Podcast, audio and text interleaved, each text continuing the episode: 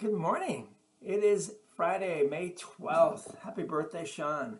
And we are wrapping up our devotion on the uh, this week on the book of Acts, the 17th chapter, verses 16 to 31, which is also our first lesson on Sunday, as well as a sermon text. So, one of the most exciting and joyful day in the Lutheran Church is when we celebrate the commitment that young people will make. From the time of their baptism, they have been changed and changing people.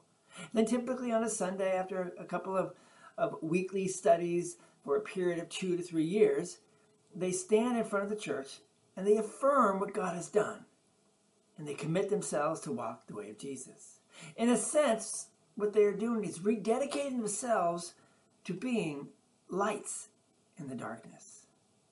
Friends and servants and sharers of the gospel of Jesus Christ. The message of God's love. And they affirm their baptism and commit themselves to be disciples of Jesus Christ. It's a wonderful day. But today, I invite all of you to affirm your baptism. And if you are not baptized, send me a note and let's talk. So, again, today, I invite all of you to affirm your baptism and renew your commitment to be disciples of Jesus Christ and to be lights to the world, lights in the darkness. Would you pray with me, please?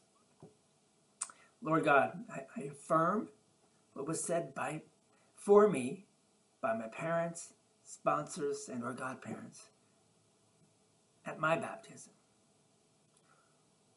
Words your Holy Spirit carried for me to you.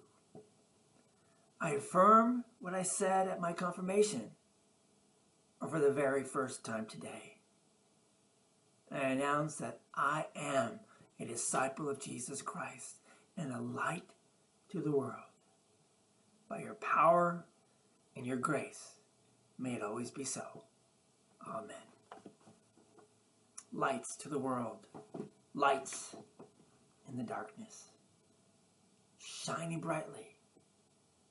That is you and me because of Christ. Go in peace, serve the Lord. Have a wonderful, marvelous weekend. Hope to see you on Sunday if, if you're in Reading. Hope that uh, if you're not and you don't have a church, uh, join us um, online. Uh, you can go to readingtlc.org and uh, click on the link. We, we fix our issues from this past week.